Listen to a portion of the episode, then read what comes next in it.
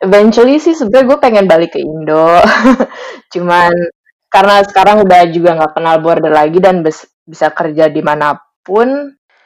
Halo, kalian sedang mendengarkan Connect with Friends in Technology bersama Anggi dan Reina.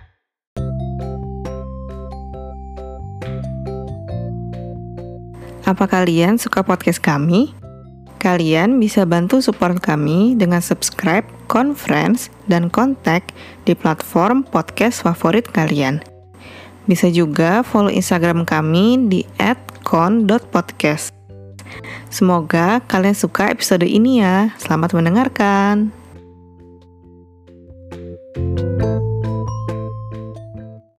Halo teman-teman semua, kembali lagi di Connect with Friends in Tech. Yeay. Kita terakhir episode pertama itu bulan November ya. Mungkin ada teman-teman yang udah nungguin nih, kapan ya kontak episode 2 rilis. Nah, inilah saatnya. Jadi, di episode kedua kontak kali ini kita akan bahas soal karir in tech. Bagaimana pengalaman bekerja di Indonesia dan bekerja di luar negeri. Jadi, career in tech, working in Indonesia versus abroad. Nah, di episode kali ini, kita juga tentunya kedatangan bintang tamu, yaitu adalah Tanya. Yeay. Bintang tamu. Bener dong, bintang tamu. Tanya ini mutual friend Anggi dan Reina waktu kuliah. Mungkin Tanya boleh perkenalkan dirinya, mungkin sekarang tinggal di mana, terus mungkin hobi atau kesenangannya ngapain kalau misalnya lagi nggak kerja? Ya, gue Tanya. Sekarang tinggal di US, di Washington DC tepatnya. Kerjanya sih sebagai senior data analis di sebuah startup untuk government consulting. Ketemunya awalnya sih di sini untuk grad school, udah lulus 2019, terus baru mulai kerja sekitar setahun yang lalu. Oke deh, nah jadi di episode kali ini udah cocok nih ya, kita ada orang-orang yang punya pengalaman kerja di Indonesia, dan ada juga orang-orang yang udah punya pengalaman bekerja di luar negeri. Jadi kita bakal cerita pengalaman kita soal bekerja di Indonesia atau di luar negeri. Nah, mungkin disclaimer dulu kali ya. Pembicaraan kita kali ini itu pengalaman masing-masing dari Anggi, Reina, dan Tanya. Jadi mungkin ada yang merasa kayaknya gue nggak gitu deh, tapi sebetulnya ini ya emang pengalaman orang bisa beda-beda, dan yang kita ceritain sekarang itu adalah pengalaman kita masing-masing gitu. Jadi nggak bisa dijadikan patokan, tapi bisa didengarkan untuk menambah mindset atau perspektif baru gitu sih. Oke deh. Betul. Dari Reina. Oke, mungkin kita bisa perkenalan masing-masing. Tadi Tanya udah sedikit perkenalan job title dia ya. Tapi mungkin kita bertiga masing-masing ini agak depth-nya kayak job title-nya, terus company-nya di mana boleh. Ya kalau mau di anonim company-nya boleh. Kayak tadi Tanya juga. Kalau extra kepo boleh di LinkedIn aja. Iya. Gampang sih kalau mau tahu. Terus sama juga ininya udah berapa lama di perusahaan yang sekarang gitu. Sebagai buat gambaran teman-teman pendengar juga. Mungkin mulai dari Anggi kali ya. Kalau Anggi itu sekarang bekerja sebagai job title-nya itu senior software engineer di sebuah perusahaan teknologi di Indonesia yang cukup besar, sepertinya sekarang sudah sangat besar. Durasinya sekarang udah kerja di kantor ini tuh 5 tahun lebih, dan ini emang kantor pertamaku sih, belum pernah pindah kemana-mana. Mungkin next Tanya. Ya, ngulang aja ya, gue kerjanya udah sekitar setahun sih kayaknya, mulainya Desember tahun lalu. Sebelumnya pernah kerja di Indonesia juga 3 tahun, hampir 3 tahun, di sebuah perusahaan yang lumayan besar juga. Role-nya ganti-ganti sih sebenarnya. Bisa bilang di awalnya dari data engineer, terus data science work, terus jadi researcher di sana. Terus sekarang kalau di sini sih title-nya sih senior data analyst, cuman bisa interchangeable dengan data scientist title juga bagi klien-klien. Oke deh. Kalau Reina? Ya kalau aku sekarang kerjanya di sebuah perusahaan juga yang ngurusin taksi online, taksi dan delivery online. Kerjanya di yang cabang di Amsterdam. Di perusahaan itu udah berapa ya? Mungkin 1,5 tahun, hampir 1,5 tahun. Tapi sebelumnya juga sempat magang juga. Jadi kalau dihitung-hitung ya udah mau 2 tahun lah. Terus apa ya? Oh ya, title-nya software engineer. Dan sebelumnya pernah kerja juga sih di Indonesia. Berapa lama ya? 2 tahunan kali ya kalau di total. Menarik nih ya, kayaknya kita background-nya dan kantornya jenisnya kayak beda-beda nih. Bakal seru kita bahas ya. Oke deh. Mungkin bisa ceritain nggak banyak Ray kayak diversity di kantor masing-masing tuh kayak apa sih? Contohnya kayak komposisi nationality-nya atau mungkin dari itu kali ya. Habis itu bisa diceritain yang lainnya juga. Kalau mungkin dari Reina dulu kali ya. Kalau dari di aku sih, walaupun di Amsterdam ya, di Belanda, maksudnya biasanya kepikirannya wah kerjanya sama orang-orang Londo gitu ya, orang Belanda gitu. Tapi sejujurnya di tim aku yang tim di kantor itu hampir semuanya orang non Belanda, jadi orangnya internasional semua dan beda-beda. Ada yang dari Eropa, ada yang dari Asia, kebanyakan orang India.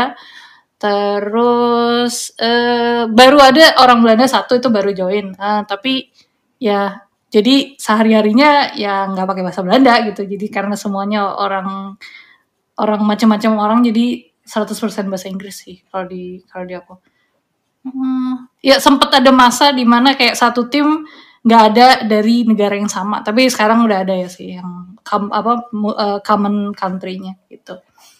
Kalau komposisi cewek cowoknya gimana, Re? Wah, cewek cowok. Dia misalnya cewek-cewek masih dikit sih. Kayak masih balance-nya belum pas sih. Misalnya di tim gue tuh cewek cuman 2 orang dari 10 orang. Ya, gendernya masih kayak sampai sekarang masih belum balance sih antara cewek dan cowok. Gitu. Kalau di kantor lo gimana, Tan? Sebenarnya kayaknya kebalikan dari lo sih ya. Mungkin kebanyakan orang Amerika. Tapi orang Amerika itu sendiri kan ya bisa berasal dari manapun juga ya. Sebenarnya kebanyakan dari orang Amerika karena kita kerjanya untuk government. Nah, untuk kerja untuk federal government itu butuh kayak semacam clearance, harus tinggal di sini tuh at least 4-5 tahun gitu, baru dapat security clearance yang dibutuhkan buat ngehandle data-data federal government sih. Kalau diversity gendernya sih 50-50 ya. Kayaknya sih lumayan diverse, maupun dari atas sampai ke bawah juga ceweknya juga lumayan banyak. Cuman gue kebetulan aja dimasukin di tim yang cowok semua. Gitu. Ya. Ya, tapi kalau misalnya diverse orang internasional sih, yang kayak beneran fresh orang internasional jarang banget, soalnya lo harus tinggal di sini kayak lebih dari 4 tahun at least. Kayak ada visa khusus kan ya, apa sih namanya? Pokoknya gue sering denger itu ribet banget ngurusnya untuk kerja di US. Sebenarnya gue sekarang student visa sih. Student visa bisa apply untuk H1B which is the, yaitu H1. Work visanya. Okay. Diharapkan bisa lebih bagus apply-nya, lebih lancar apply application-nya setelah administrasi baru ini sih. Kan udah ganti administrasi. Oke. Nanti mungkin kita bisa nanya lebih lanjut ya di sesi pas kita tentang cari kerjaan di luar negeri. Kalau Anggi gimana Anggi kalau di kantor di Indonesia? Kalau di kantorku spesifiknya sih waktu aku baru mulai masuk kayak 5-6 tahun yang lalu tuh kayaknya di satu kantor itu cuman ada 3 ekspat. Tapi sekarang udah makin bertambah sih, dan gak cuman, tadinya kan cuman di tech doang kan, di function tech doang, tapi sekarang kayaknya untuk seluruh maksudnya ada yang dari orang UI UX atau orang produk atau orang bisnis tuh ada juga, expat juga. Lumayan beragam sih, lumayan banyak. Dan ini juga karena di kantorku juga ada kantor di luar negeri juga kan jadinya. Jadinya emang komposisinya udah lebih banyak expat sih. Yang di Indonesia ada juga, tapi ada juga yang dari luar kerja buat kantor kita gitu. Terus tapi tetap lebih banyak orang Indonesianya sih, kayak contohnya di tim kecilku sekarang sih orang Indonesia semua. Yang tim besar juga banyak orang Indonesia sih. Tapi ada juga tim lain yang banyak orang ininya juga, banyak expat. Terus kalau masalah diversity gender, kalau untuk di tech sendiri jelas yang lebih sedikit adalah perempuan, terutama yang software engineering ya. Mungkin kalau test engineer banyak juga sih ceweknya. Tapi kalau untuk software engineering udah jelas cewek masih lebih dikit, tapi udah jauh lebih banyak sih daripada. Jadi dulu waktu aku masuk kantor pertama kali tuh kayaknya ada software engineer di bawah 10 cewek yang ceweknya. Jadi kayak ya udah gitu, dikit banget, tapi sekarang udah banyak sih ceweknya gitu. Kalau ekspatnya banyakan dari negara mana, Gi? Dari India. Kebanyakan ada yang dari selain non India nggak? Kayaknya Singapura ada, tapi nggak jumlahnya masih lebih banyak ekspat yang dari India sih. Kalau yang kayak itu Korea juga ada, tapi kayak itu dulu leadku orang Iran. Tapi ya itu sih kayak nggak sebanyak expat India gitu. I see. Kayak kayak sama sih di tempatku juga kebanyakan orang India, maksudnya masih dominannya di situ sih. Nggak tahu kalau ditanya gimana Tan? Ada nggak orang-orang expat India di sana? Yang enggak sih sebenarnya. Biasanya yang di sini itu kalaupun H1B biasanya udah sekolah undergrad di sini gitu. Okay. Udah lama tinggal di sini. Jadi bahasa Inggrisnya agak lebih, mereka ngobrolnya lebih. Tahu nggak sih kalau misalnya ngomong bahasa Inggris dengan orang internasional tuh beda banget sama orang Amerika atau orang yang native speakers. Kayak gitu sih. Sebenarnya kayak Inggrisnya udah Americanized ya, maksudnya kayak walaupun misalnya dia bukan asli Amerika tapi kayak ngomongnya udah lebih cepat aja gitu, udah banyak kayak idioms yang dipakai atau frasa-frasa yang dipakai yang biasanya lo nggak dengar kalau misalnya di orang ngobrol sama orang internasional gitu. Gitu sih. Menarik. Nah, tadi udah nyambung sih soal diversity, terus kayak negara-negara beda-beda gitu. Kalau misalnya gara-gara cultural difference ini, ada nggak sih challenge-challenge yang Anggi atau Tanya hadapi di kerjaan? Ya ini boleh sekalian curhat, silakan teman-teman semua. Curhat. Kalau dari aku sih, mungkin kalau sama yang sesama orang Indonesia sih mungkin nggak banyak sih, sama expat juga sebenarnya nggak banyak, cuman semuanya permasalahan adalah sama-sama soal komunikasi gitu, terutama apalagi kalau misalnya kita ngomong sama orang expat itu kan kayak bahasanya udah beda tuh, kita aja sama sesama orang Indonesia aja bisa salah paham, apalagi sama orang yang beda bahasanya gitu loh. Itu kadang suka nggak nyambung juga kan. Aku kayak pernah waktu itu berusaha, maksudku tuh ini, maksud dia juga dia. Jadi oh ya kayak gini. Ya kita kira tuh kita sejalan, tapi ternyata enggak gitu kan.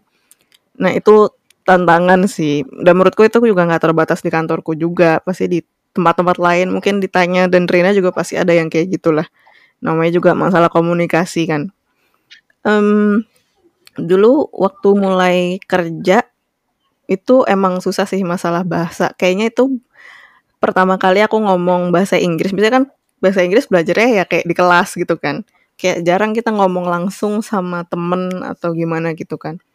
Tapi itu kayak beneran ngomong sama expat harus pakai bahasa Inggris. Terus dia ngomongnya lumayan cepat kan, maksudnya lebih cepat daripada standar kita listening bahasa Inggris gimana sih. Jadinya bingung gitu kan. Tapi aku ngerasa banget mereka ini sih sangat baik, dan ngerasa mereka tuh semakin lama semakin tahu, semakin diperlanin gitu lah. Jadi supaya kita bisa sama-sama denger, sama-sama berkomunikasi dengan lancar dan sejalan gitu.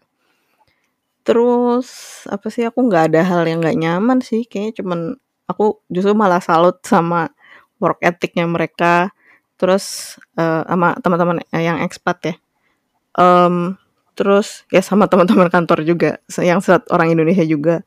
Terus paling kalau misalnya sama yang sama orang Indonesia, kadang kan kalau kita ngomong bahasa Indonesia tuh misalnya kayak mau minta tolong nih, kayak boleh minta tolong ini nggak gitu kan. Tapi kalau misalnya kadang pakai bahasa Inggris kan kayak bisa straightforward aja gitu kan. Jadi bedanya itu sih, lucu aja gitu. Kalau pakai bahasa Indonesia kayak ada yang sungkan-sungkan gimana gitu. Tapi kalau pakai bahasa Inggris ya kayak bisa straightforward, tapi ya tanpa perlu khawatir orangnya tersinggung atau enggak gitu. Itu menarik sih. Gitu. Itu paling dari aku. Kalau dari Tanya mungkin ada challenge-nya enggak? Di kerjaan karena work culture. Kayak, ya kayak kalau nulis email gitu ya, kalau bahasa Inggris kan juga kadang-kadang mungkin karena gue consulting juga ya, jadi ya kan terhadap klien harus ya gitulah, harus lebih sopan dan lain-lain. Jadi nulisnya juga beda. Tapi kalau gue sih ya sama juga sih sebenarnya, bahasa juga dan kayaknya awalnya sih lebih susah, soalnya gue ya kan juga masih malu-malu, sungkan gitu kan. Karena bahasa, karena mereka semua kayak ngobrolnya kayak cepet banget, dan gue juga emang langsung diterjunin di proyek yang agak sulit juga sih. Terus beradaptasi ya perlahan-lahan.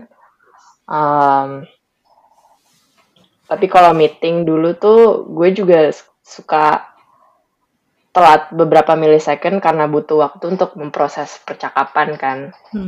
Jadi kadang-kadang suka telat ngerespon gitu. Jadi kalau misalnya kita ngobrol nih, misalnya normalnya gue kasih feedback atau nggak kasih opini gue, tapi kalau misalnya di sini gue kadang-kadang agak telat ngasihnya gitu kan.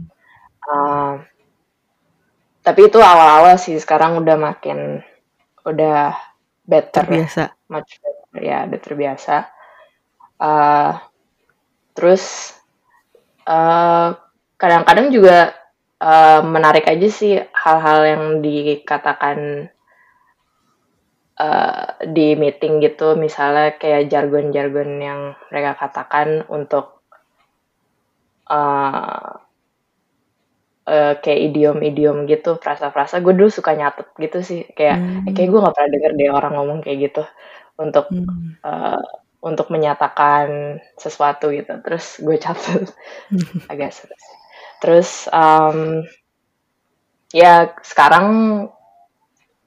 keep improving soft skill aja sih, sama terus proaktif aja dalam fokus sama kerjaan dan membuat kerjaan lo stand out aja gitu sih. Kalau lo deh,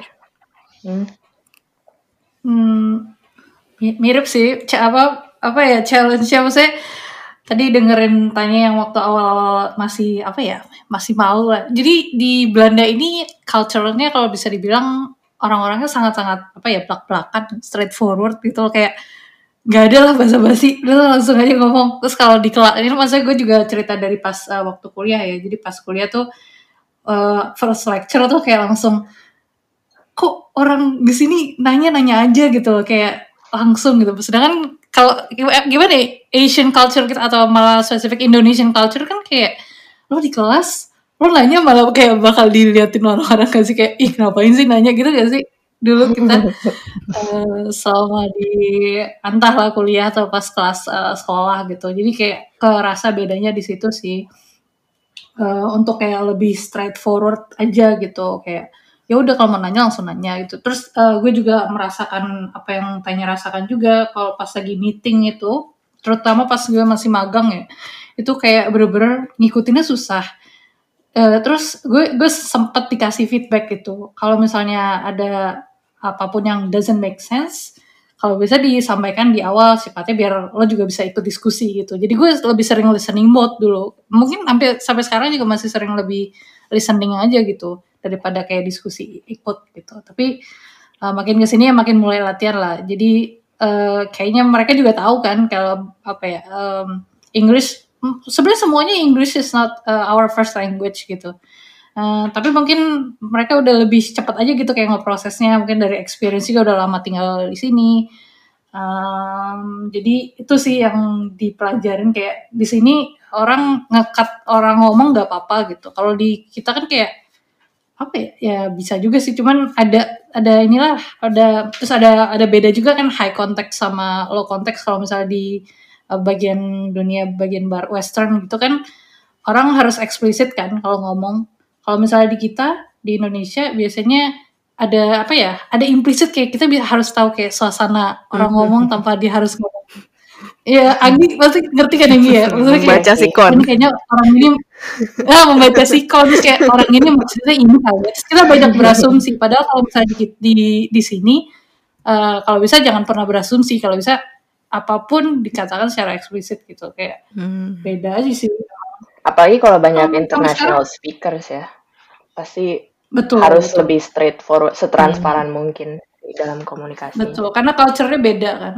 Culture-nya beda kan, orang mungkin orang-orang Rusia gitu misalnya, orang Rusia mereka biasa levelnya bahkan lebih blak-blakan gitu. Tapi kalau karena semuanya culture-nya beda-beda, jadi kita kayak harus cari middle point di mana semua orang ya nggak bisa sih senengin semua orang, tapi sebisa mungkin semuanya paham gitu di poin yang didiskusiin. Tapi komunikasi, masalah komunikasi despite over culture kayaknya sampai sekarang juga apa ya, kayaknya di semua apa ya, di semua office, di semua work itu selalu jadi masalah nomor satu nggak sih, dibanding hard skill ya kalau betul ya sih, betul, setuju banget sih itu sih kalau dari gue. Mantap ya, setuju banget sih. Emang kayak tadi Reina bilang, Tanya bilang, Anggi bilang, kayak komunikasi itu masalah yang mungkin kadang satu bahasa aja mungkin ya bisa aja jadi masalah, apalagi beda bahasa, apalagi beda culture. Tuh menarik sih untuk kita bahas ya. Oke deh. Nah, selanjutnya mungkin kita cerita-cerita soal working hours kali ya. Misalnya kayak standar working hours itu berapa lama, terus kayak kalau di kantor kalian tuh berapa lama, terus sering nggak kayak dihubungi di luar jam kerja gitu. Kalau misalnya iya, biasanya buat apa sih? Mungkin dari Tanya dulu, boleh? Oh, pre-COVID apa post-COVID ini? Boleh. Kerjanya kan masih berubah ya? Nggak, coba ceritain dua-duanya boleh nggak? Apa sih yang berubah setelah COVID gitu? Sebenarnya 8 jam juga sama sih. Cuman karena fleksibel mau 8 jam itu mulai dari mana, kita ada working core working hours gitu. Nah itu dari jam 11 sampai jam 5, 11 sampai jam 5 pokoknya lo mau kerja 8 jam mulai dari jam berapapun asal jam 11 sampai jam 5. lo available untuk kerja bareng orang lain, it's okay gitu. Awalnya sih gue datangnya pagi gitu sih, jam 9. Terus ternyata satu office baru rame jam 10.30 gitu, hampir jam 11. Terus lama-lama ya udah mulai jam 11. Tapi kayaknya setelah work from home mulai berubahnya dari mungkin jadi jam 10 gitu kayaknya baru aktif. Tapi karena semua orang udah aware working hours masing-masing, jadi kita juga udah ada ekspektasi sih orang yang mana bakal ngerespon pagi atau enggak gitu-gitu. Tergantung tim dan proyek aja sih. Iya. Sering dihubungi di luar jam kerja nggak, Nya? Kadang-kadang. Karena ini sih, dulu nggak terlalu.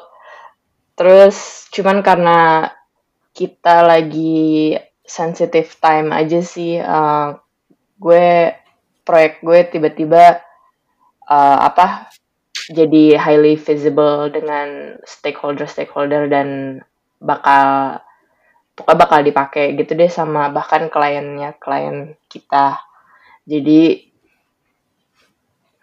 center of attention gitu kan produknya, jadi ada level of scrutiny gitulah, jadi dilihat gitu banget, datanya harus benar, kalau ada bug gitu pengennya di solve secepat mungkin. Tapi nggak sering sih, cuman gara-gara kita mau deket-deket launching aja. Kalau Reina? Iya, kayaknya nggak beda jauh juga sih, kayak standar working hours di Belanda kayak nggak tahu ya, setahu gue sih 8 jam ya. Kayak gue nggak pernah ngecek juga kayak kalau di Belanda wajibnya berapa, minimalnya berapa atau maksimalnya berapa. Tapi kalau nggak salah 8 jam. Di kantorku juga 8 jam working hours-nya secara de facto atau ya secara tertulis lah, kalau di kontrak, tau gak sih pas lagi kontraknya kalian kerja dari jam segini sampai jam segini kayak gitu. Cuman masa ini sebelum covid pun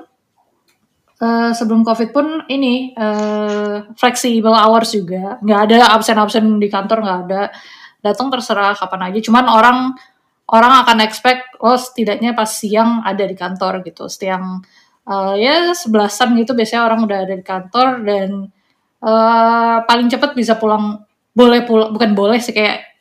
kayak conscience sendiri aja gitu kan. Tapi paling cepat orang-orang biasanya pulang jam 4. Jam 4 pun juga udah bisa pulang, tapi paling malam juga ada yang sampai jam 7 gitu. Tapi pas covid work from home kan langsung. Tapi sebenarnya di kantor gue tuh udah kayak work from home juga udah sebelum covid pun juga udah dibolehin gitu kan. Dan karena covid dan karena work from home juga lebih dimaklumin sih, kalau misalnya lo nggak available siang juga nggak apa-apa, asal kabarin. Intinya itu sih, asal komunikasi, kabarin available atau enggak. Nggak bakal ada yang nanyain kayak manajer misalnya nge-Slack kok nggak online gitu, nggak ada sih, untungnya sih nggak ada gitu. Jadi kayak cuman ya udah kasih tahu kalau lagi misalnya mau offline jam 2 sampai jam 3, kasih tahu aja di grup gitu, biar orang-orang, atau bahkan kan kalau misalnya di kantor pakai Slack kan, di Slack kan bisa nandain tuh lagi away atau lagi apa, ditulis aja di situ juga nggak apa-apa, orang jadi tahu ekspektasi kan. Kalau ngechat lo mau dibalesnya akan cepat atau enggak itu tergantung misalnya di statusnya gitu. Yang penting kabarin sih. Kalau dia putus, kalau dihubungin di luar jam kerja itu secara generik enggak.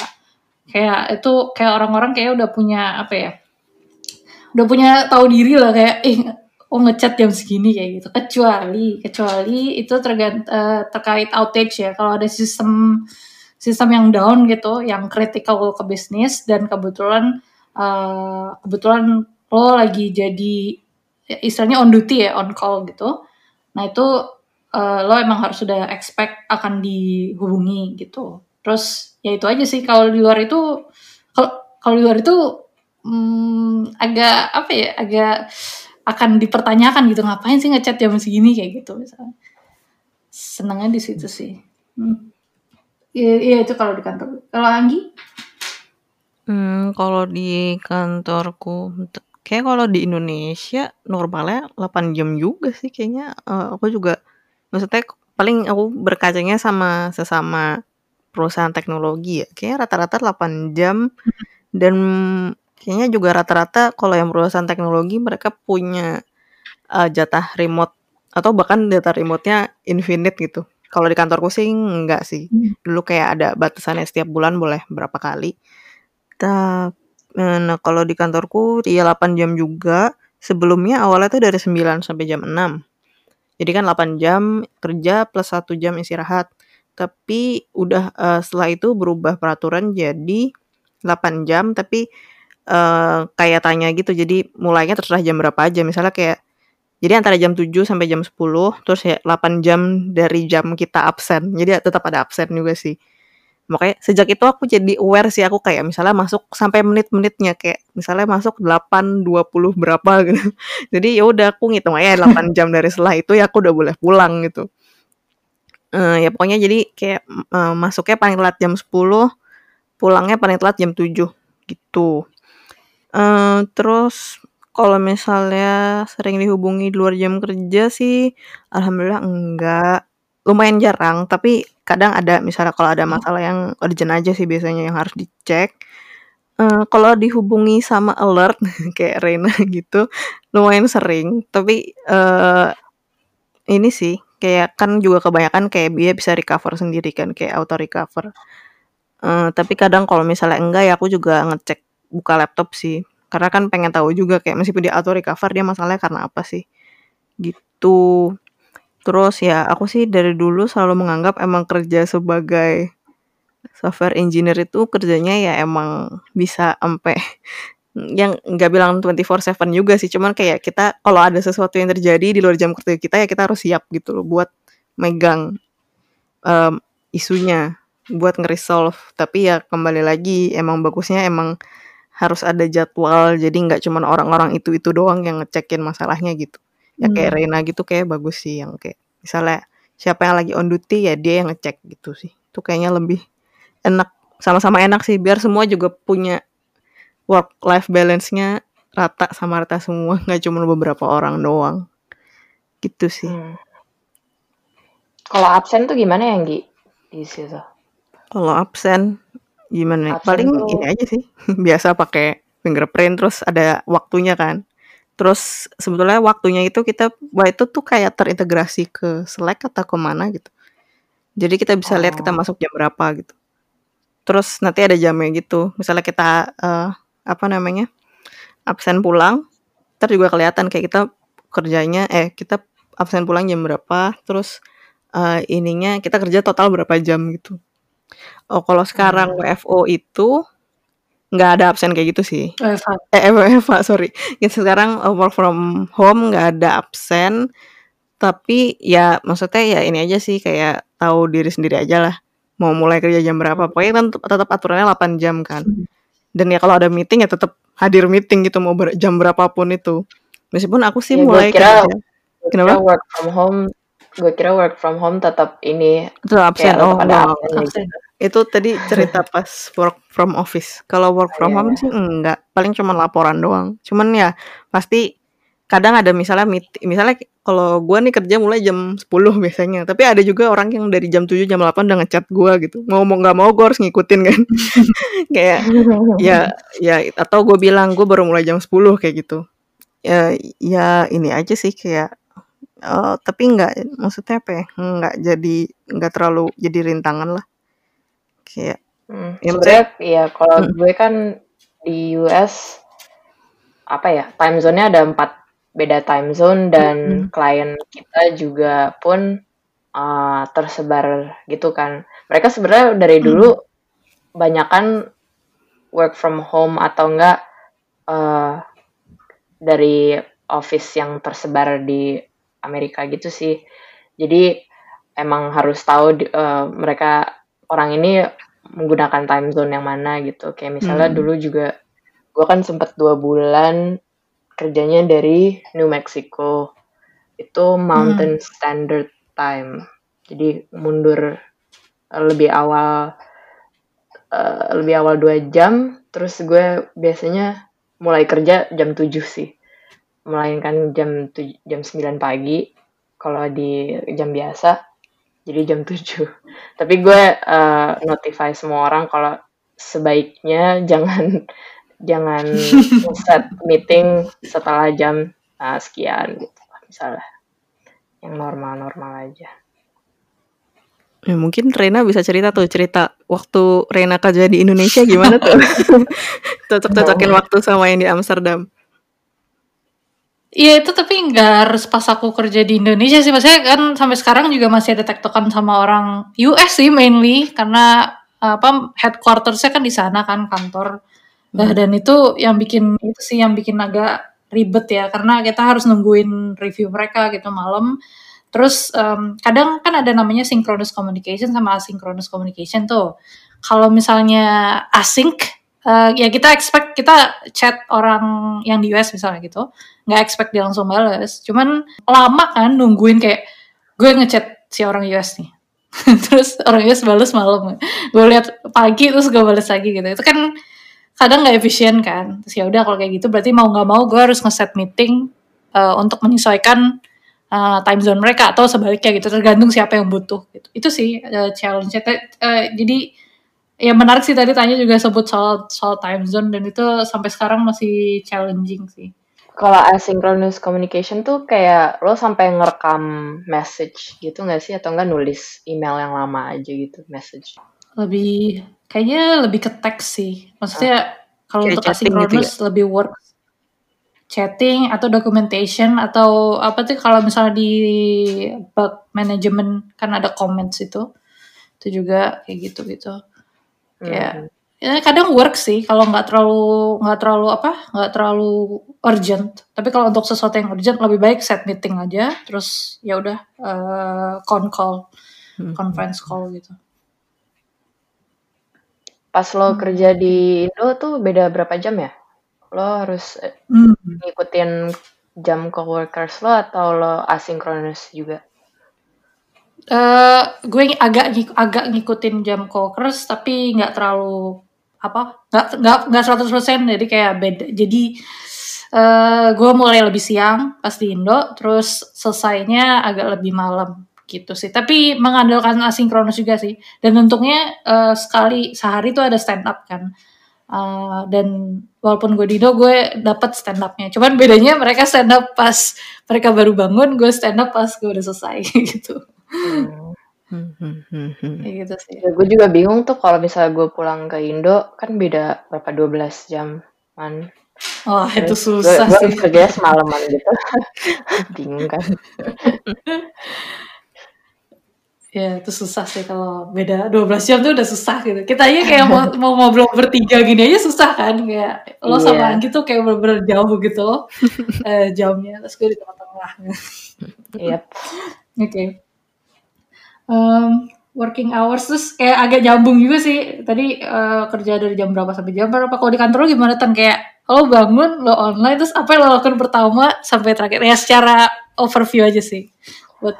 Gue bangun langsung cek Slack pas masih di tempat tidur. Gue nge-reply ke coworkers gue seakan-akan gue udah mulai kerja jam segitu. Terus baru gue mulai sarapan dan minum kopi. Terus baru mulai kerja sih biasanya setengah jam kemudian. Kalau paginya sih gitu sih biasanya. Cuman tergantung kalau misalnya gue bangunnya siang atau pagi. Tapi akhir-akhir ini cukup konsisten sih. Gue bangun jam 7.30 sampai jam 8 lah.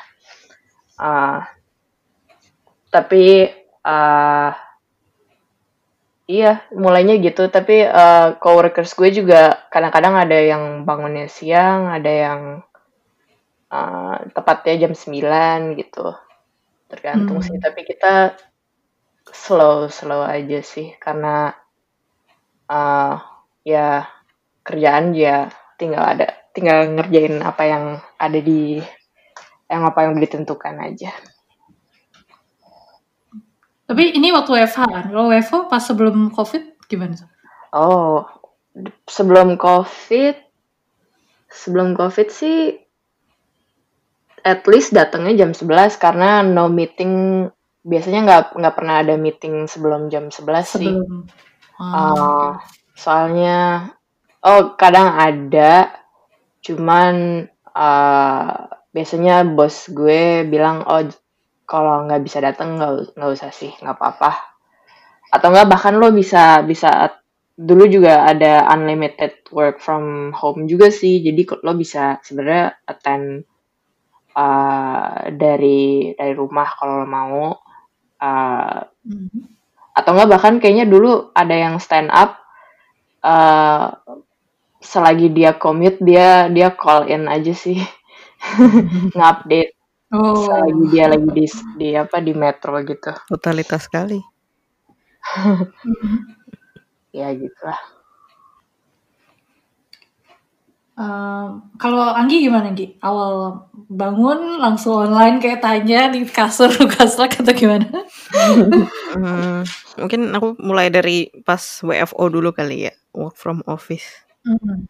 Kalau dulu karena dari rumah ke kantor tuh jauh, masih commute, jadi pasti antara tidur di bus atau tidur di kantor. Jadi nyampe kantor tidur. Terus abis itu mungkin nggak langsung kerja, biasanya nyampe kantor kadang suka jajan dulu atau sarapan dulu. Terus baru deh buka-buka email. Emang hal pertama yang dicek pasti biasanya email sih. Email, terus baru cek Slack. Satu-satu dibukain, ada apa aja. Terus ya udah habis itu baru kerja. Kerja terus sampai sore. Sore tuh main pingpong.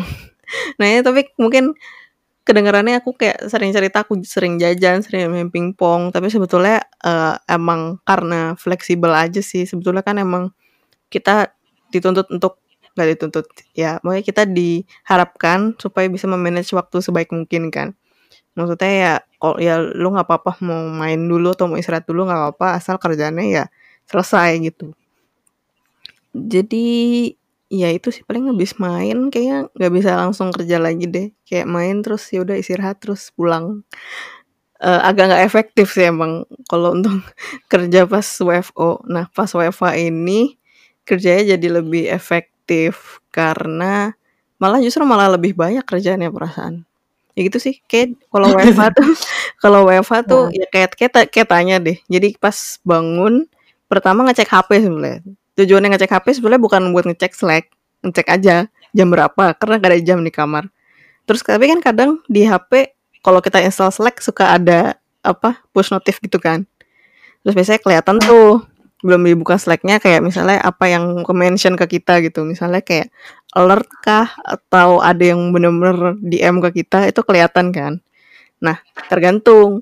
Kalau aku baca itu kayaknya kalau nanti bakal lupa atau kayaknya ini penting banget, aku bakal bangun dan langsung buka laptop. Tapi kalau misalnya kayak nanti bisa nanti, ya udah aku kayak mandi dan sarapan dulu terus baru buka laptop, baru ya ngecek email, balas-balas Slack, baru kerja biasa gitu.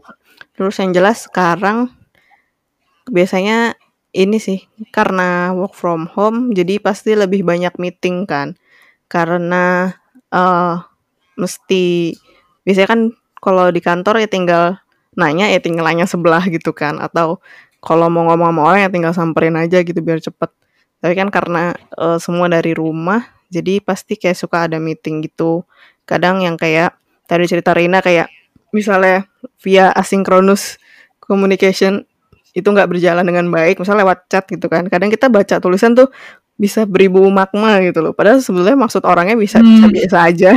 Tapi kalau kita bacanya kok dia gitu sih gitu kan. Makanya emang enaknya supaya lebih lancar diskusinya emang biasanya ada meeting sih. Ya aku ngerasa pas WFA ini emang jadi lebih banyak meeting dan emang meetingnya tambah banyak aja.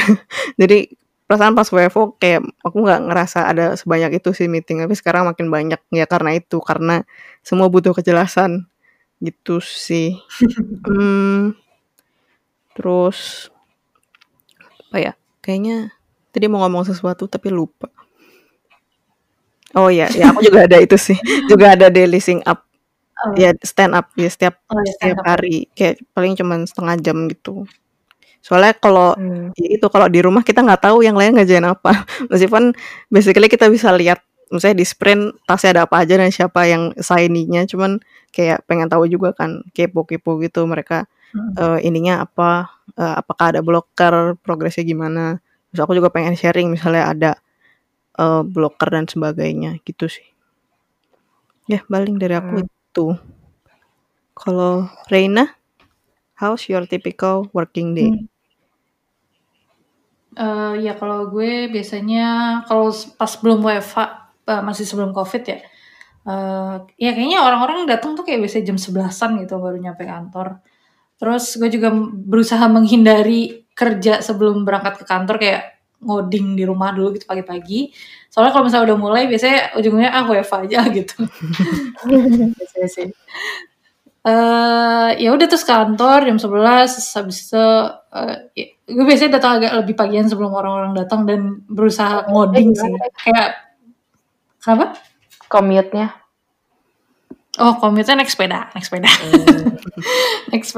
itu ya sekitar berapa 10 menitan terus nyampe kantor, berusaha ngoding sebelum orang-orang datang, karena kalau udah mulai meeting tuh biasanya udah ya kita udah susah lah kerja, kayak karena meetingnya kan jeda antara meeting cuman bentar, terus kayak susah masuk ke fokus lagi. Tapi di kantor gue tuh ada istilah no meeting Wednesday, dimana di Wednesday nggak boleh. Ya sebenarnya kalau sekarang sih udah gak ada yang nurutin karena work from home. Kan secara de facto kita gak boleh ada meeting hari Rabu. Jadi boleh kerja, bisa fokus 100% tanpa ada meeting kayak gitu. Itu sih yang sebelum COVID ya. Pas COVID orang-orang macam-macam banget sih. Ada yang mulai kerja jam 8, 7, ada yang mulai kerja baru jam 11, ada yang baru mulai kerja abis lunch, tapi ada daily stand up juga ada sih. Jadi paling minimal absennya di situ sih. Kalau secara de facto-nya kayak ya gue online, gue muncul di stand up gitu. Itu berarti dia ada gitu. Apa presence-nya di situ sih. Tapi enggak beda jauh ya ternyata kayak mungkin karena kita bertiga ya kantor gue bukan startup sih, tapi bertiga kayak di tech gitu, jadi kayak mungkin soal flexible hour sama kan semua, walaupun kita di beda-beda negara. Terus kayak jamnya juga mirip-mirip nggak sih, kayak kita bisa kerja di luar jam tapi tetap ya nggak beda jauh nggak sih. Cuman beda negara aja, cuman gitu sih. Ininya sama lah, sistemnya mirip-mirip lah. Oke deh. Nah sekarang aku punya pertanyaan untuk Tanya dan Reina. Nah, Tanya dan Reina ini kan pernah kerja, ada pengalaman bekerja di Indonesia dan juga pernah bekerja di luar negeri. Ya, sekarang kerja di luar negeri. Kira-kira apa sih yang berbeda di, kayak pengalaman kerja di Indonesia dan di luar? Terus gimana kalian cara adjust-nya? Mungkin dari Tanya dulu.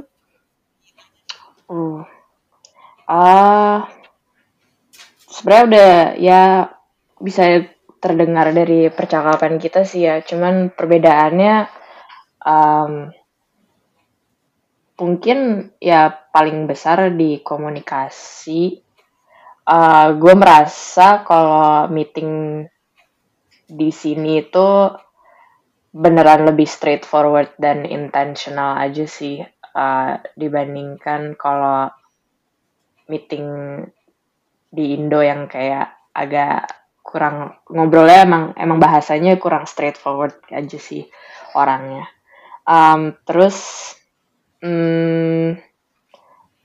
Kurang lebih tapi sama-sama aja sih, kita sama-sama have communication problems kadang-kadang,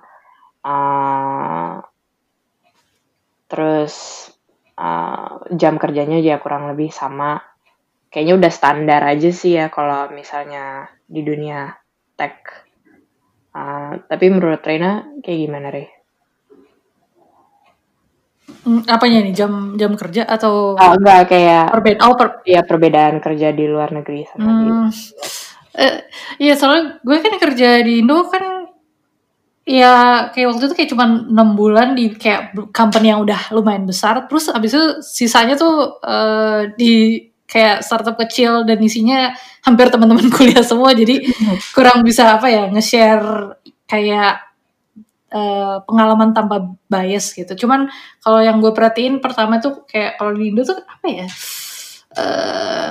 lebih blur aja gitu antara business and personal life. Nggak tahu sih kalau ditanya gimana, tapi kalau di sini sih kayaknya ya kayak ya kan, ya. Lo dengan coworkers lo tuh agak lebih soalnya kan kayak kalau pergi makan siang gitu ya itu sama coworkers lo ya sebenarnya kalau kayak gitu sih. Kalau di sini mungkin tapi gue baru mulai kerja di sini tuh kayak 2 bulan gitu sih. Terus langsung work from home kan, COVID. Baru kerja 2-3 bulan, terus langsung ya work from home. Gue kurang bikin berteman dengan coworkersnya agak kurang ini sih, kurang berjalan. Paham sih kenapanya. Kayak mungkin tapi jadi belum bisa share gitu ya, Tan, kayak beda banget gak sih antara kerja di Indo? Bisa lebih blur gitu kan personal life sama work life. Akrab aja sih ya. Apa itu karena ya. Apa karena apa?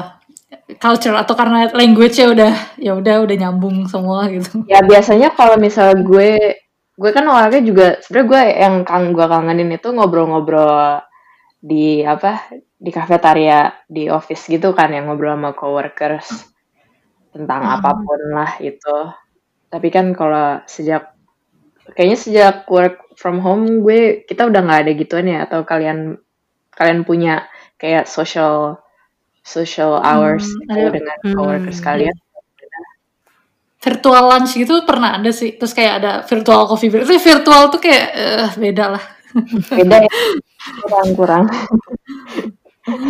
super beda. Tapi ini jadi lebih ke apa ya? Jadi lebih karena gara-gara COVID kita jadi nggak tahu sih beneran experience. Tapi kalau gue kan udah berapa ya 6 bulan kali ya di kantor, dan sama 6 bulan itu belum merasakan sekelop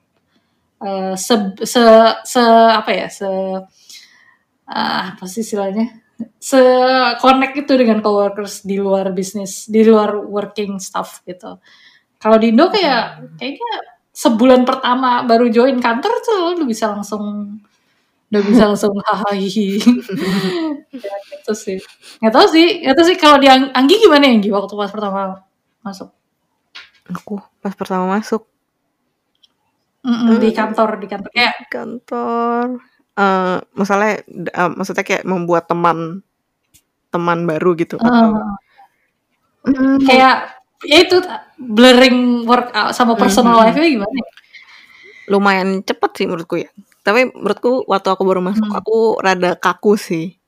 Karena kayak yang kayak masuk masih ngomongnya kak. Gitu. Kalau sekarang udah panggil nama semua gitu kan.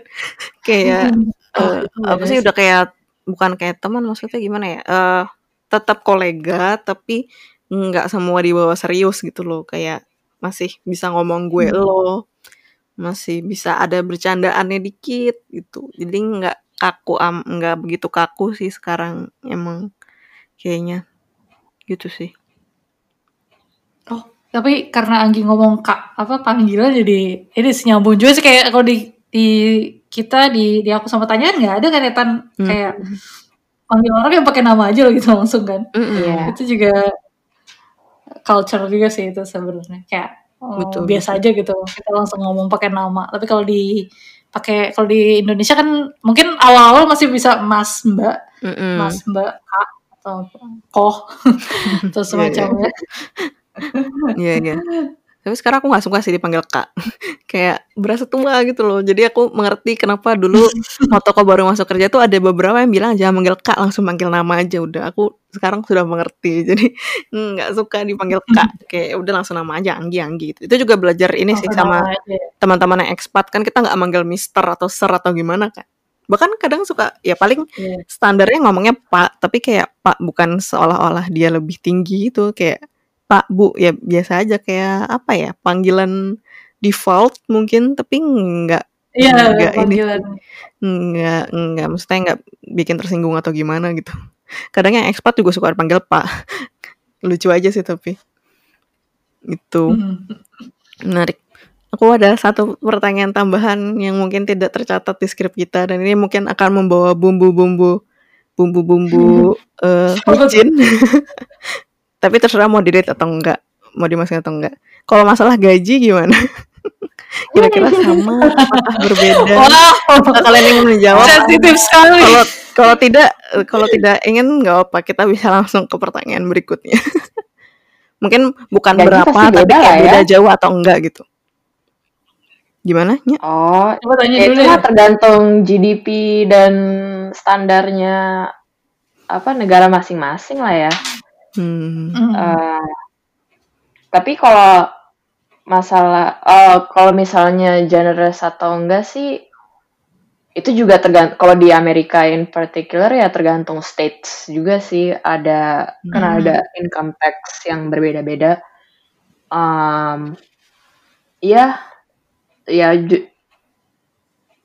Lebih tinggi pasti. Cuman menurut gue sih mereka di perusahaan gue lebih fair dalam memberikan angkanya sih mungkin ya. Misalnya gue tuh awalnya apply di perusahaan ini tuh sebagai data analis aja sih, karena ya gue kan kayak sebenarnya macam orang internasional yang pengen nyoba kerja di sini. Ya udah gue apply kemanapun posisi itu, ya udah data analis fine. Terus abis gue interview, menjalanin semua tahap interview, abis itu ditelepon lagi, dia bilang,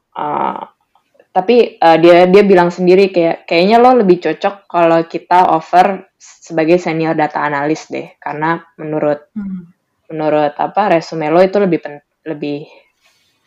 lebih cocok gitu, karena lo experience-nya agak lebih banyak. Jadinya gue mendapatkan lebih dari yang gue apply for kan.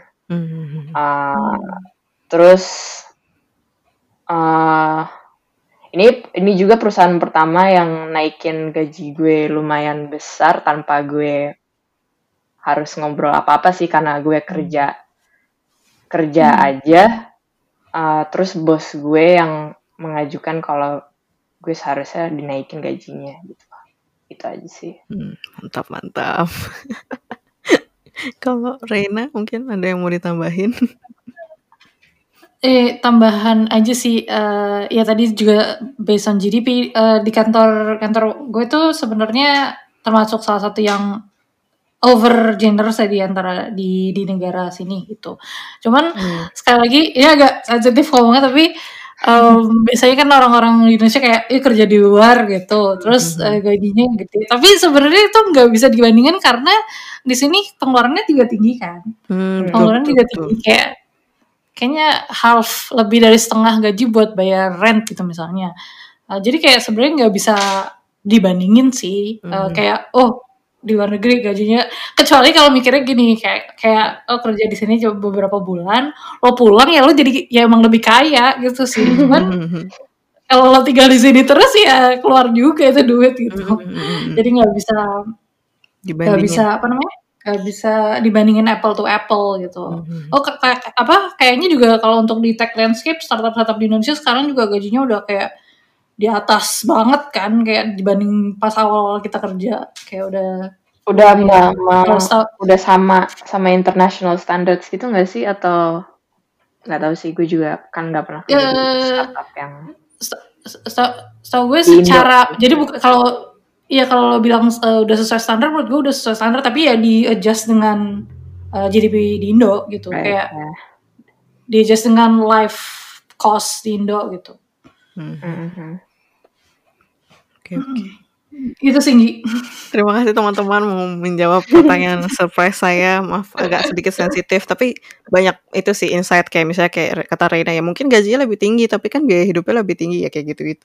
Itu sebetulnya kayak jadi kita nggak bisa buta menganggap kayak kerja luar negeri itu pasti lebih bagus gitu. mungkin iya, mungkin tidak, kayak tergantung kita value-nya gimana sih, kayak menganggap kayak yang penting tuh apa gitu. Menarik. Thank you Reina dan Tanya. Mungkin satu hal lagi mau tanya soal kerja di luar negeri. Gimana sih caranya misalnya kita orang-orang Indo cari kerjaan di luar negeri gitu, kayak apa aja yang harus dipersiapkan, atau mungkin kalian bisa cerita dulu kalian prosesnya gimana. Kalau dari Reina? Ya kalau aku kan karena pertama itu karena kuliah di sini ya, jadi kayak gak bisa nge-share experience yang bener-bener dari Indo terus apply kerja dan dapat kerja sih. Tapi intinya karena kuliah di sini, terus prosesnya adalah waktu itu kebetulan summer nganggur, terus nyoba nyari internship, walaupun internship tuh gak wajib ya di tempat kuliah. Terus aku apply dan alhamdulillah dapat internshipnya. Internship 3 bulan, ya 3 bulan lebih. Terus kemudian langsung di offer mau lanjut jadi full time nggak. Dan fleksibel juga, bisa nunggu aku lulus waktu itu. Abis dari internship, terus dikasih offer, terus aku setahun kemudian aku balik lagi terus jadi full time. Jadi nggak bisa nge-share kayak proses bener-bener apply. Ya waktu itu paling ya CV dan LinkedIn sih paling ya. LinkedIn itu sekarang kalau buat karir di field kita tuh krusial sih. Kayak orang recruiter nge-reach out lewat LinkedIn gitu kan, kebanyakan. Walaupun waktu itu aku yang aktif apply, aku yang ngasih LinkedIn link ke si perusahaan ini kayak gitu. Tapi sebagai tambahan share aja, kayaknya untuk sekarang kayak banyak junior fasilkom ya, nggak apa-apa ya nyebut fasilkom ya.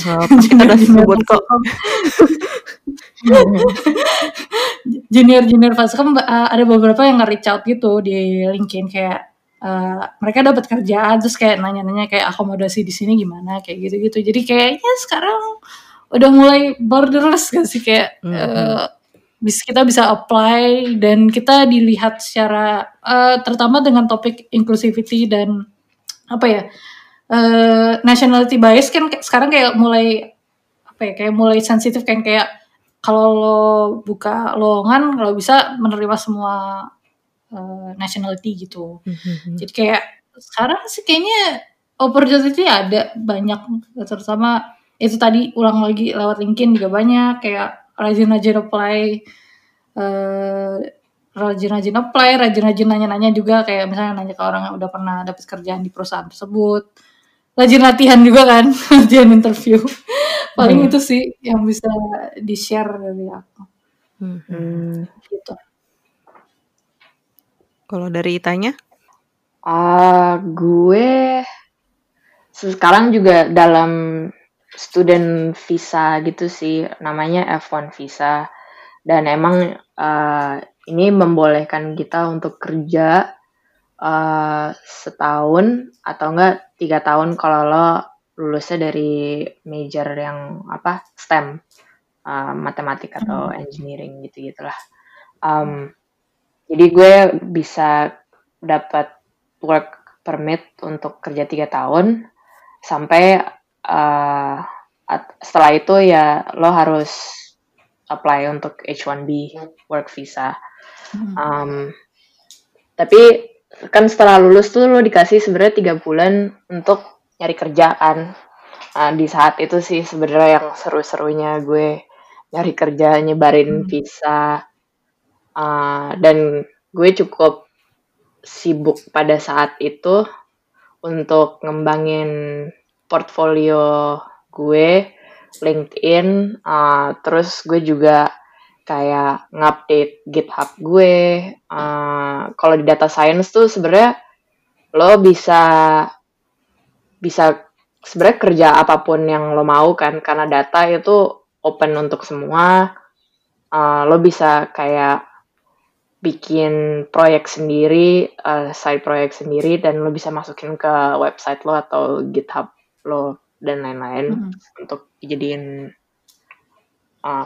sesuatu yang untuk didisplay, diceritakan. Portofolio ya. Iya, data science juga gitu sih.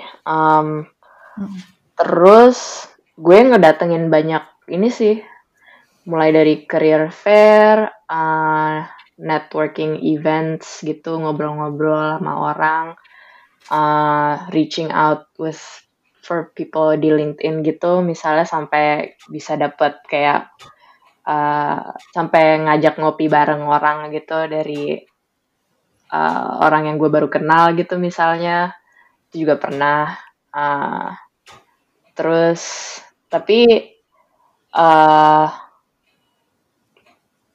resume lo juga harus di ini sih, di apa, di tailor gitu ya, biar recruiter-nya bisa nangkep resume lo gitu dari yang ratusan dan ribuan yang pasti mereka dapatkan.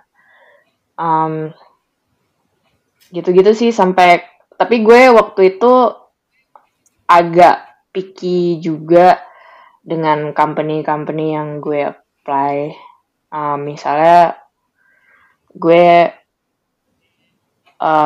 sebenarnya nyari kerjanya yang lebih ke ke data science, tapi untuk data science yang ada unsur-unsur social impact-nya sih sebenarnya. Jadi gue nggak apply ke perusahaan-perusahaan yang gede kayak Amazon gitu-gitu, karena kurang minat aja sih.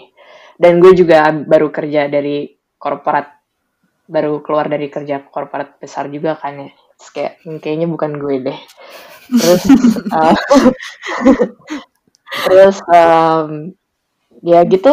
Banyak waktu tuh busy banget sampai beneran gue baru dapet kerjaan tuh kayak akhir 3 bulan, 2,5 bulan lah. Di telepon karena gue nemu perusahaan gue ini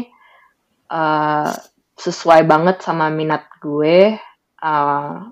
Mereka kayak government consulting, tapi also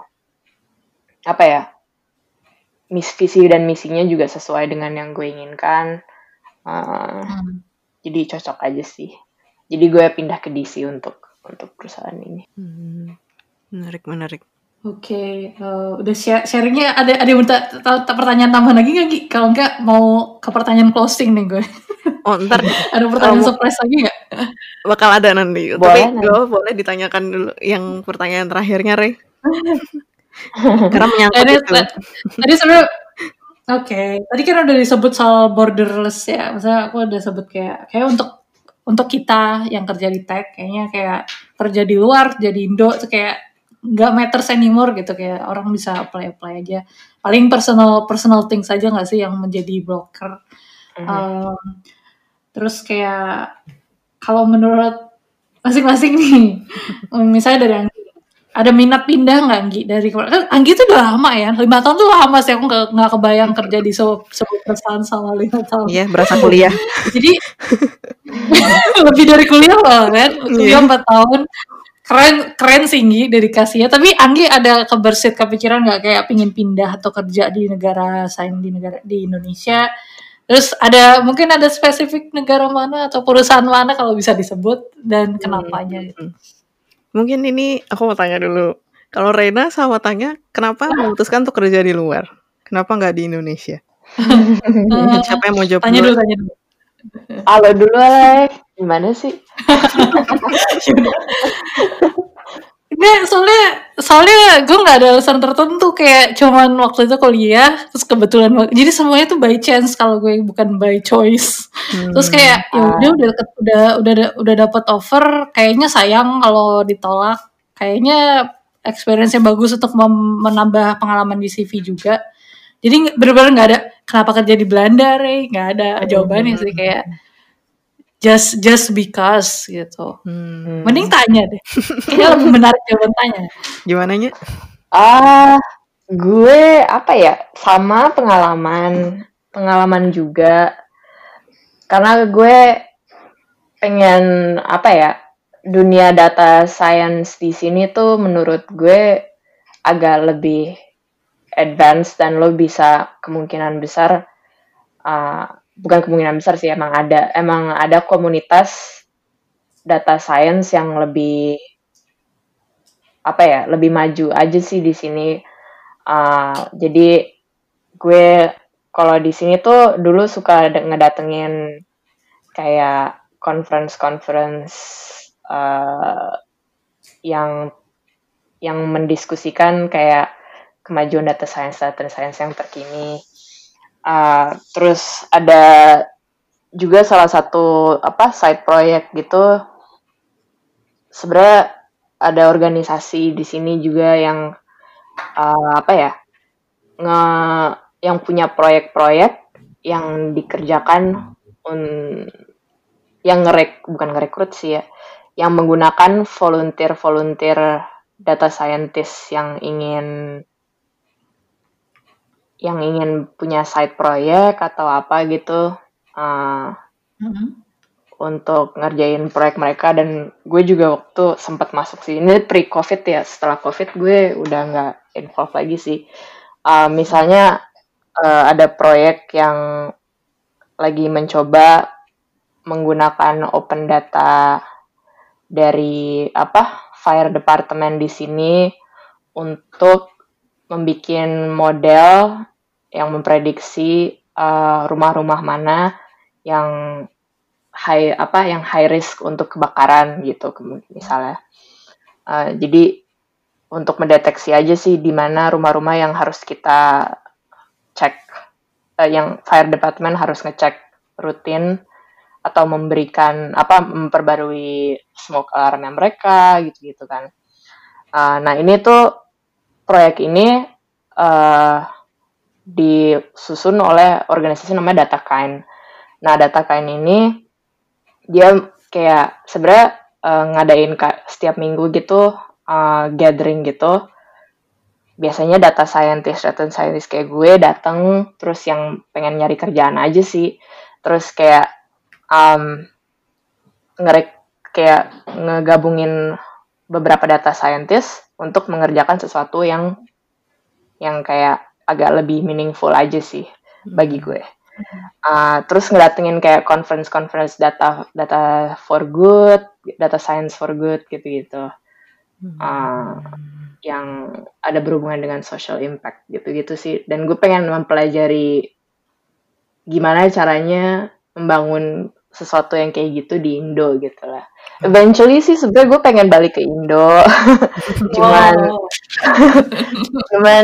karena sekarang udah juga gak kenal border lagi dan bisa kerja dimanapun, ya sebenarnya asal gue sebenarnya lagi juga ini sih mikir-mikir S3 juga, tapi belum tahu. Lo ada rencana S3 nggak sih? Sampai sekarang belum sih. Maaf, tesis S2 udah membunuhku. Tapi nggak tahu ya ntar ke depannya gitu. Terus lo berencana kerja di situ sampai kapan gitu deh? Tunggu. Balik dulu Kak Anggi. Anggi jawab dulu, habis itu nanti baru. Reina masih keringat dingin ya, Re. Oke. Gimana jadi? Udah jawab. Terima kasih sama Reina sama Tanya sudah sharing kenapa alasannya mau kerja di luar negeri. Tadi lanjut dari pertanyaan Reina ya, kayak ada minat untuk pindah atau kerja di negara lain? Tentu saja ada minat sekali. Ini sih mungkin kayak aku juga dengar dari ceritanya Reina, dari ceritanya Tanya gitu. Kan culture-nya beda ya. Aku pengen aja sih belajar, ketemu orang-orang baru, terus tinggal di tempat yang benar-benar baru. Ya pasti tantangannya tuh lebih besar daripada di sini kan. Terus ya ketemu orang-orang baru berarti punya mindset baru, punya perspektif baru. Jadi nggak jadi orang yang berpikiran sempit gitu. Terus ya pastikan kalau tinggal di luar melatih skill bahasa kan. Jadi bahasa Inggrisnya juga menambah.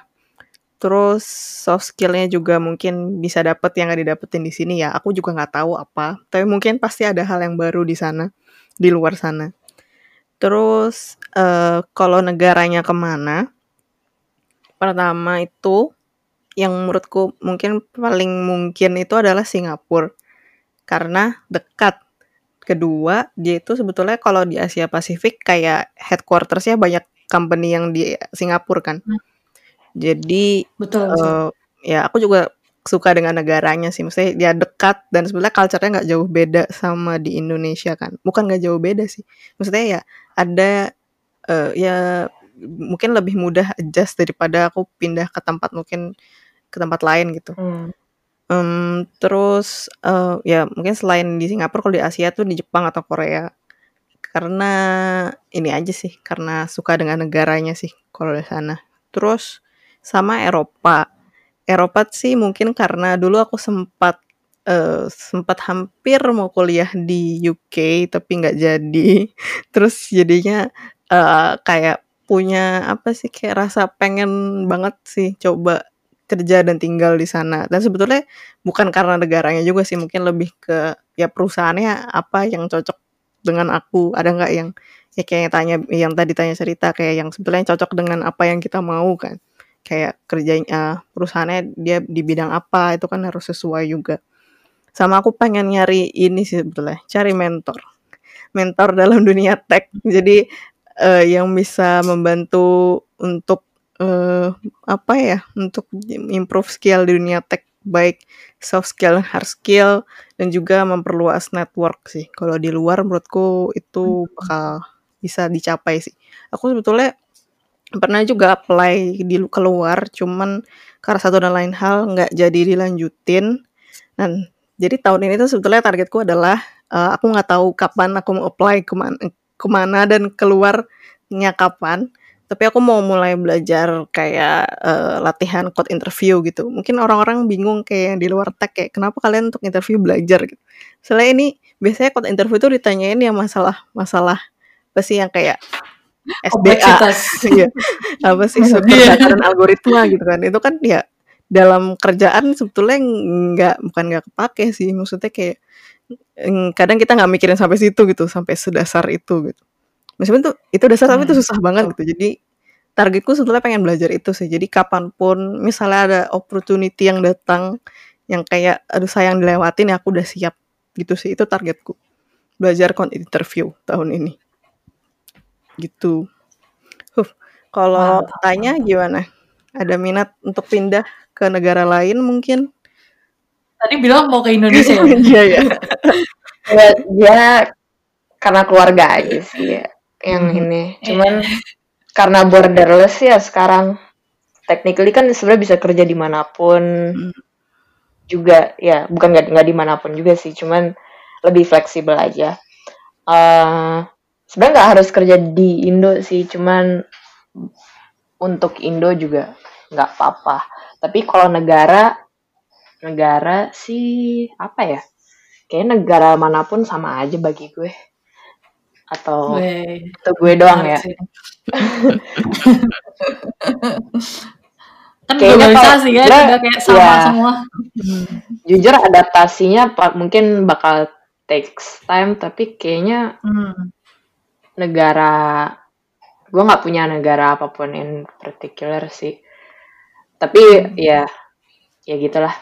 Pasti gue milih di sini cuman gara-gara presence data science community-nya emang agak tinggi sih di sini, dan ya lebih enak berdiskusi dan bertukar ide karena gue punya teman-teman yang juga minatnya sama aja.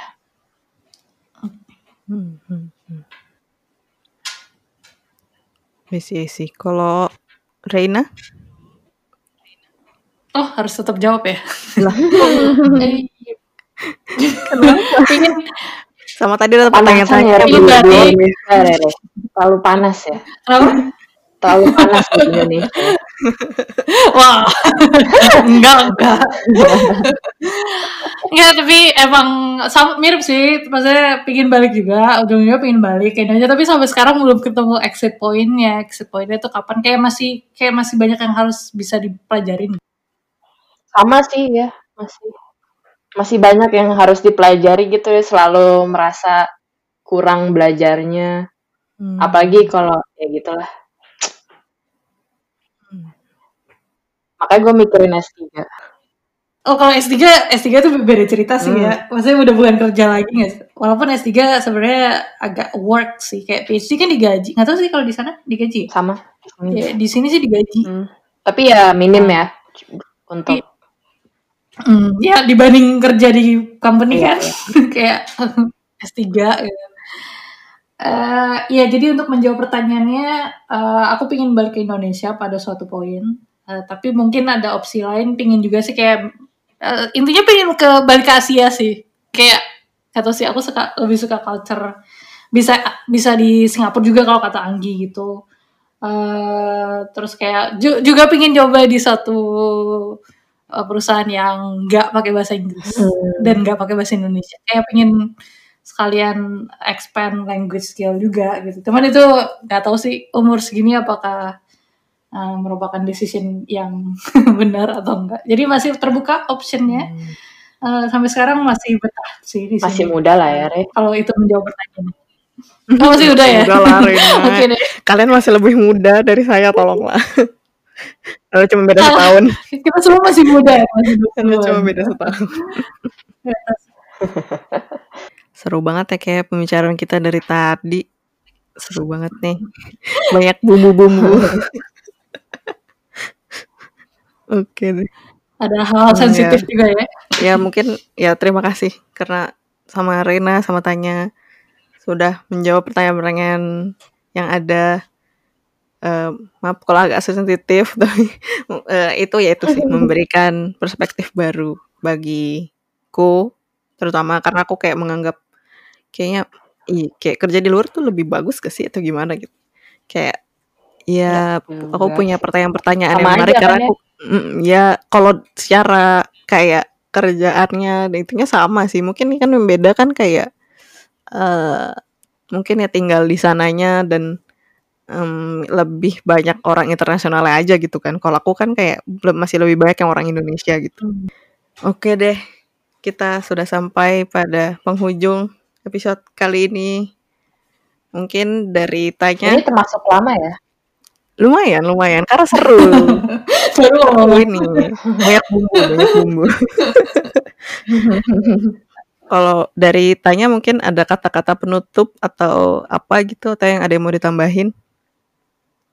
Wah, kayaknya nggak ada sih ya. Sebenarnya ini gue kan bisa ngobrol sama kalian berdua sepanjang apapun yang kalian mau, tapi untuk audiens kalian mungkin tidak, bukan untuk audiens kalian. Ya, nggak ada sih, nggak ada closing, cuman terima kasih sudah mengundang. Sama-sama, thank you juganya. Terima kasih juga. Kalau seru bisa dilanjutin lagi. Membahas ke topik-topik lainnya, cuman ya kita belum tahu ya.